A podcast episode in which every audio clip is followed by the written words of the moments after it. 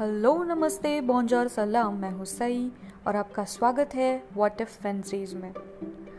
तो आज का वॉट इफ़ है स्लीप के बारे में। तो what if you sleep too much ठीक है?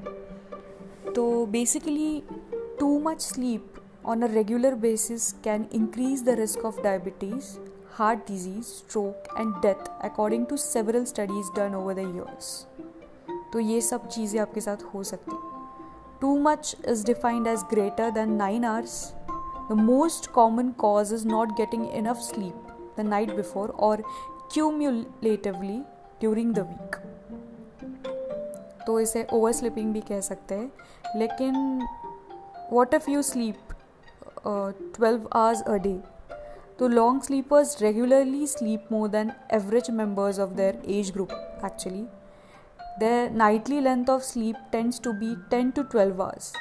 This sleep is very normal and of a good quality. Many long sleepers have to sleep less during the week due to demands of work or school.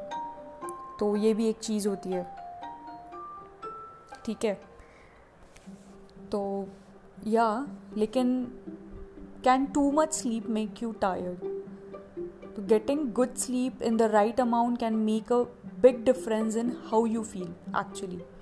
Too little or too much sleep can increase your perception of fatigue.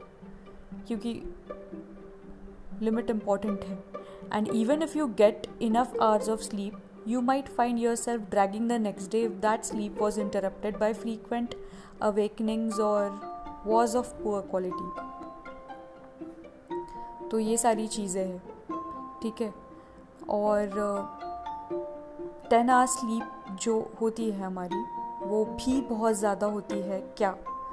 तो sleep needs can be, you know, can vary from person to person, but in general, experts recommend that healthy adult can get an average of seven to nine hours per night of eye shut. Okay if you regularly need more than eight or nine hours of sleep per night to feel rested it might be a sign of an underline problem ठीक है तो अपनी तरफ़ ध्यान दीजिए, क्योंकि nine hours plus sleep may be एक कोई प्रॉब्लम हो सकता है एज पर डॉक्टर्स ठीक है तो ये था आज का वॉटअप जो मैंने कुछ गूगल किया था। और वही मैंने आप सब लोगों के साथ शेयर किया है। तो आज के वॉटअप के लिए बस इतना ही, मिलते हैं अगले एपिसोड में। तब तक के लिए सब सही है, आप सोच कर तो देखो।